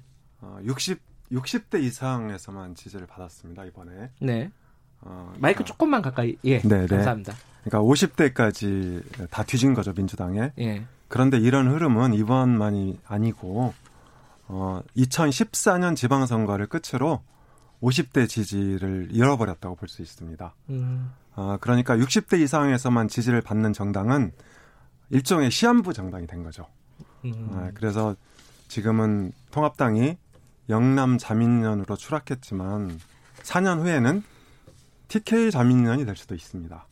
아, 어. 그래서 60대 어, 이상의 지지로 쪼그라든 것이 상당한 타격이다. 음. 네, 이렇게 볼 수 있을 것 동의하세요, 윤태원 시장님? 그러니까 지금 단면을 잘라서 음. 보면은 맞아요. 엄선영 음. 말씀이 맞고 지역적으로 보면은 이번이 영남 플러스 알파 네. 정도죠. 2008년에 민주당이 참패를 했는데 그때 호남 플러스 알파로 해서 81석이었거든요. 이걸 싹 뒤집어 놓은 모습이 이 모습인데 근데 저는 장기적인 건 잘 모르겠어요. 그 장기적으로 아 우리가 이렇게 변했구나라고 하는 것은 어 돌아봤을 때한 2, 3년 정도 이게 쭉 지속됐을 때 이제 그렇구나라고 네. 사후적 평가를 할 수 있는 거지 네. 모르겠다라는 게 이게 막 중첩되거든요. 여당이 계속 잘할 수 있느냐, 뭐 보수가 음. 못 변하느냐 그두 네. 가지가 겹친다면 그렇겠는데 왜냐 제가 그런 말씀을 드리냐면은 2008년 같은 때도 아 이제 완전히 끝났다. 음. 시장 보수와 안보 보수가 결합하고 박근혜, 이명박 거기다 그 당시에는 남원정으로 대표되는 한 나라당 개혁파도 있었지 않습니까? 완벽한 트라이앵글을 구축하고 있었거든요. 음. 아, 이걸 이 민주당으로서는 이제 뭐 어떻게 할 수가 없다라고 음. 했는데 한 2010년, 2011년 물론 2012년 정권 재창출을 성공했습니다만은 그 압도적인 우위가 뭐 박원순 시장 나오고 안철수 당시 원장 나오고 당시에 문재인 이사장이었죠. 네. 이런 세 사람 나오고 그런 국면에서 압도적인 우위는 무너졌거든요. 음. 2012년 대선도 3.6% 차이로 한나라당이 이겨 새누리당이 이겼어요. 네. 그렇기 때문에 저는 이건 좀 뒤에 가서 사후적으로 평가할 수 있겠다 음. 싶어요. 엄 소장님 말씀을 들어보면은 그 맥락하고 같은 건가요? 예를, 예를 들어서 뭐 진중권 전 교수 같은 경우에 new normal에 대해서 얘기했잖아요. 뭐 자민당 체제 1.5당 민주당이 자민당 역할을 하는 거죠 한국에서는 그런 어떤 체제가 굳어진 게 아니냐 주류가 완전히 바뀌었다. 어, 이 부분에 동의를 하시는 건가요 그러면? 그러니까 맥락상 동의를 합니다. 그러니까 아. 예를 들어서 제가 보기에는 예. 과거 보수는 5060 그러니까 50대 이상 지지로 지탱이 됐거든요. 네. 그리고 민주당은 상대적으로 40대까지 지지를 많이 받았죠. 음. 그런데 이 흐름 이런 흐름이 무너진 게 어, 2016년 총선입니다. 어, 2016년 총선에서도 예측이 틀려서 여론조사 기관과 언론사들이 망신을 당했는데 이때 50대 지지를 보면 국민의당과 민주당, 음. 그러니까 범진보로 분류되는 정당들이죠. 네. 어, 이게 50대가 더 많아졌습니다. 2016년 음. 총선에서 최초로. 어, 그리고 어, 이런 흐름이 2017년 대선, 그리고 2018년 지방선거까지 이어졌고, 이번 총선에서도 이어진 음. 것이죠. 그래서 이거를, 어, 뭐, 과거의 어떤 틀로 해석하기보다는 네. 새로운 유물, 그러니까 범진보 쪽으로 역 기울어진 운동장이 형성이 음. 됐다. 저는 이렇게 보고 있는데 뭐 또 모르죠. 한 3, 4년 지난 후에 음. 아 그때는 이랬었다. 이렇게 다르게 해석될 소지도 있을 것 같긴 합니다. 이게 네. 저는 엄 소장님 말씀에 이제 기본 동의를 하면서 다른 방향에서 말씀을 네. 드려보자면은 자민당식의 이제 1.5당 체제라든지 과거에 우리나라는 이제 보수가 주류고 네. 뭐 민주당이라든지 진보 진영은 이제 비주류라고 했는데 두 가지 조건이 필요한 건데요. 주류는 말 그대로 뭐 좋은 방향이든 나쁜 방향이든 사회를 이끌어 나가야 되는 겁니다. 비전을 제시하고 그러니까 보수가 옛날엔 보면은 산업화라든지 경제 정책, 외교 안보에 대해서 압도적으로 이끌고 나가고 네. 진보는 거기에 대해서 비판하고 뭐 대안까지도 아니고 비판하고 수정하는 역할이었는데 지금 민주당 진영이 그 선거에서는 아주 탁월하지만은 그런 전반적인 그런 부분에 대한 준비가 되어 있느냐 그건 제가 고개가 약간 갸웃거려져요. 음. 이번 총선 기간에도 보면은 어 통합당 심판해야 된다. 뭐 음. 처음에는 이제 탄핵을 막아야 된다. 이런 식으로 이제 진행을 했던 거거든요. 음. 역공형 정치라는 거죠. 음. 그리고 또 자민당식 1.5당 체제 장기 집권이 가능하려면은 자민당은 개파가 나뉘어진 정당이에요. 그게 네. 오히려 강점이거든요. 개파의 교체를 통해 가지고 정권 교체 욕구를 충족시켜 주는 거죠. 이게 이명박 정부에서 박근혜 정부로 정권이 재창출될 때 사람들이 정권 교체라고 인식했던 게 그 강점이거든요. 예. 근데 지금 민주당은 이게 지금 강점입니다만 저는 위기 요인으로도 보이는 것이 단일이 되오지 않습니까? 음, 완벽한 단일 대우인 음. 거죠. 그런 단일 대우로서는 오히려 영속성이 낮을 수가 있다. 그러니까 음. 어떻게 민주당이 좀 건강하게 분화를 할 수 있느냐 이것도 네. 하나의 요인일 거예요. 알겠습니다. 이 두 분 말씀이 맥은 비슷한데 조금 뭐 뉘앙스 다릅니다. 이건 청취자 여러분들이 들으면서 어, 비교해 보시면 굉장히 좀 재밌는 분석일 것 같습니다. 좀 구체적인 얘기를 각 당별로 좀 해보죠. 먼저 어, 미래통합당 지금 총선 끝나고 수습이 잘 안 되고 있어요. 김종인 위원장 한이 많이 가지고 지금 계속 시간 끌고 있는데 어떻게 될까요? 이게 좀 전망 오늘 좀 전망하는 시간이니까 뭐 몇 석을 맞춰달라 이거는 이 정도는 아닌데 지금 상황이 좀 예측이 저는 좀 어려워요. 정치에 그렇게 밝지 않아 가지고 엄 소장님은 어떻게 예측하십니까? 앞으로 민주 아, 미래통합당의 이 뭐 행보라고 행보라고 할까요? 네. 어, 미래통합당이 역대급 패배를 당한 후에 네. 김종인 비대위 체제를 두고 어, 논란이 확산하고 있죠. 네. 어, 이, 그니까 앞으로 전망을 해보라면 어, 제가 보기에는 김정인 카드에 대한 네. 어, 반대가 점점 불거질 가능성이 크다고 생각합니다. 어, 김정인 위원장은 일단 별명이 여의도 차르 아닙니까? 차르죠. 예, 네. 네. 차르에서 연상되는 어, 강압, 독선, 그리고 강력한 리더십, 음. 뭐또 경제 민주화라는 이제 상징적인 그런 음. 키워드도 갖고 계신데요.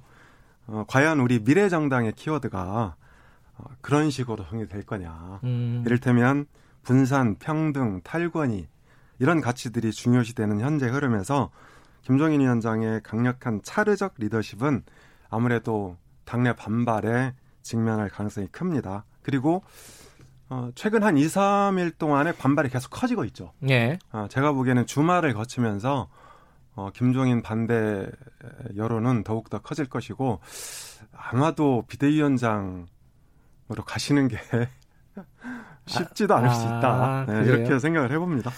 저는 이제 흥미를 위해서 또 조금 다른 각도로 보자면 맞아요. 평화 분상과 이런 식으로 가야 되는데 제 느낌에는 그거를 가기 위한 중간 단계로서는 뭔가 권위가 필요해 보인다라는 음. 거죠. 지금 이제 통합당의 인적 구성이나 이런 뭐 대, 그러니까 통합당을 보면은 한 대선 주자급으로 네. 묶이는 사람이 있고 대표급으로 묶이는 사람이 있고 원내 대표급으로 묶이는 사람들이 예. 있지 않습니까? 선두라든지 영향력으로 볼 때 그분들이 전면에 서가지고는 당장 그렇게 가기가 어려워 보인다. 네. 그러니까 평화와 민주를 위해서 는 중간 단계로서의 권위가 필요한 시점 음. 아닌가 전반적인 인식이 조금 그러한 것 같아요. 이게 김종인이냐 아니냐를 떠나 가지고 음. 그런 것들 그리고 이제 이 흐름이 우리 방송에서도 이야기한 것 같은데 음.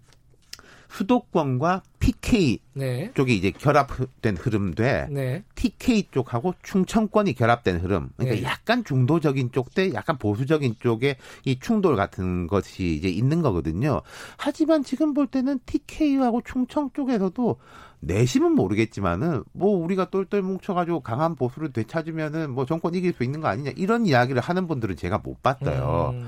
그렇기 때문에 김종인이냐 아니냐보다는 어쨌든 좀 그런 쪽 수도권과 PK 쪽에 힘이 실리는 쪽으로 가지 않겠나 음. 그런 느낌이. 그러니까 네. 강력한 리더십 이런 것들이 필요한지 아닌지에 대한 의견은 조금 다르실 수 있는데 지금 현실적으로는 안 될 것 같다 주말 지나면서 뭐 윤태훈 실장께서는 어떻게 그러니까 예상하세요? 그 되게 안 좋아진 게 워딩 두 가지였거든요. 정권하고 무기한. 무기한. 예. 뭐 정권은 그럴 수 있는데 무기한이라는 단어가 되게 안 좋죠. 뭐냐면은 원래는 이제 7월 달에 이 당이 이제 전당대회를 하는데 그렇다면 이제 5월부터 비대위 출범 아니겠습니까? 음, 네. 그럼 5월부터 해서 7월달 전당대회 하면 그 두 달 동안은 전당대회 관리하는 건데 그냥 네. 새 원내대표가 비대위원장 하면 돼요. 네. 그러니까 김종인 위원장이 7월 전당대회를 하면서 나를 부르는 건 말이 안 된다. 네. 저는 그 합리적이라고 생각해요. 네. 그렇다면 뭐 연말 그런 이야기도 나왔었는데 그게 아니라 뭐 대선 후보를 만들고 대선 때까지 이렇게 하면은 그 음. 그 당들은 받아들일 수가 없죠. 홍준표 네. 뭐전 대표 같은 사람이 처음에 긍정적이다가 돌아선 것이 그런 이유 때문인데 네. 그 중간에 접점을 찾는다면은 김종인 음. 체제가 출범할 수 있을 것 같고 찾으려고 하고는 있는 것 같아요. 네, 계속 네. 뭐 무기한이다라고 하면은 계획을 세울 수가 없지 않습니까? 음. 언제는 전당대회를 한다라고 해야지 계획을 세우는데 네. 무기한이라고 하면 어려울 거고요. 민주당 얘기 자 어, 지금 민주당 얘기는 어, 180석 어, 개헌 빼고 다 할 수 있다. 네. 뭐 이런 얘기가 있고 지금 첫 번째 시험대에 올라간 거는 긴급재난지원금이고 그리고 갑자기 터진 변수는 오거돈 시장입니다. 사퇴를 한 오고는 시죠. 뭐 여러 가지 얘기들이 좀 복잡하게 얽혀 있는데 하나하나 따져보려면 지금 하루쯤 걸릴 것 같고 음. 각자 좀 민주당의 전망을 좀 큰 틀에서 좀 듣고 한두 마디 더 하고 마무리하죠. 그 엄 소장님 먼저 좀 얘기해 주세요. 네. 어, 저는 민주당이 역대급 승리에도 불구하고 아직까지는 상황이 안정적으로 관리되는 것 같다. 큰 음. 틀에서 어, 일단 이렇게 평가하고 싶고요. 네. 어, 이해찬 대표가 최근에 음, 열린 우리 아 열린 우리당이죠. 어, 열린 우리당 교훈을 말한 적이 있는데 아 예전에 열린 우리당 그렇죠, 예, 그렇죠. 예, 예. 그러니까 2004년 예. 152석을 얻었던 그 네. 총선이죠. 예, 이런 얘기를 했다고 합니다. 어, 당시에 당선자 대회에서 어, 님을 위한 행진곡을 불렀답니다. 어, 그래서 이 노래, 그러니까 운동권 노래죠. 네. 이 노래가 열린우리당을 망치게 한 최초의 그 계기였다. 아, 이렇게 이제 평가를 하면서 당선자 전원에게 편지를 보내서 어, 낮은 자세 그리고 어, 열린우리당 실패 교훈을 얘기한 적이 있죠. 음. 어, 전 그런 면에서 어, 아직은 민주당이 180석을 얻고도 네. 어, 상당히 어, 안정적인 관리를 하고 있다. 아, 일단 이렇게 평가를 합니다. 그 네. 그게 님을 위한 행진곡 노래 자체를 폄하하는 건 아니죠, 그죠? 아, 그렇죠. 그 아, 저 좋아하는 노래인데. 네, 그 청취자분들이 또 오해하실까 봐. 그건 이제 네. 청와대에서 네. 불렀거든요. 네. 그래가지고 그때 이제 긍정적으로 볼 때는 아 주류가 바뀌었다라고 음. 하는 거고 이제 부정적으로 볼 때 이게 뭐 운동권들이 나라 뒤집냐 이렇게 됐었던 거죠 네. 그 당시에 저도 이제 뭐 말씀 동의하는 게 지금 긴급 재난금 지원금 이슈는 뭐 그렇게 어려운 문제는 아닌 음. 것 같고 코로나19가 민주당의 시간에 벌어주는 면이 분명히 있습니다. 그래요. 예, 향후 음. 한 3개월, 4개월 동안은 다른 뭐 의제가 아니라 코로나19 국난 극복에 집중하자. 이게 뭐 네. 뭐 누가 무슨 말을 할 수 있겠습니까? 네. 야당도 말을 못하고 여당 내부의 여러 생각들도 제어할 수 있는 이제 좋은 기제인데 음. 정말로 이제 뭐 위기라기보다는 시험되는 코로나19가 극복된 이유, 네. 어떤 의제를 던질 것인가. 아까 제가 주류 말씀드릴 때 주류는 끌고 나가고 깃발을 세우고 비주류하고 야당 거기에 대해 가지고 비판하는 사람이거든요. 네. 그럼 이제 그 뭐 적폐청산이다, 뭐 황교안 심판이다, 뭐 이걸로는 안 된다라는 거예요. 음. 뭐를 세울 것이냐 코로나 19 이후에 그게 시험될 겁니다.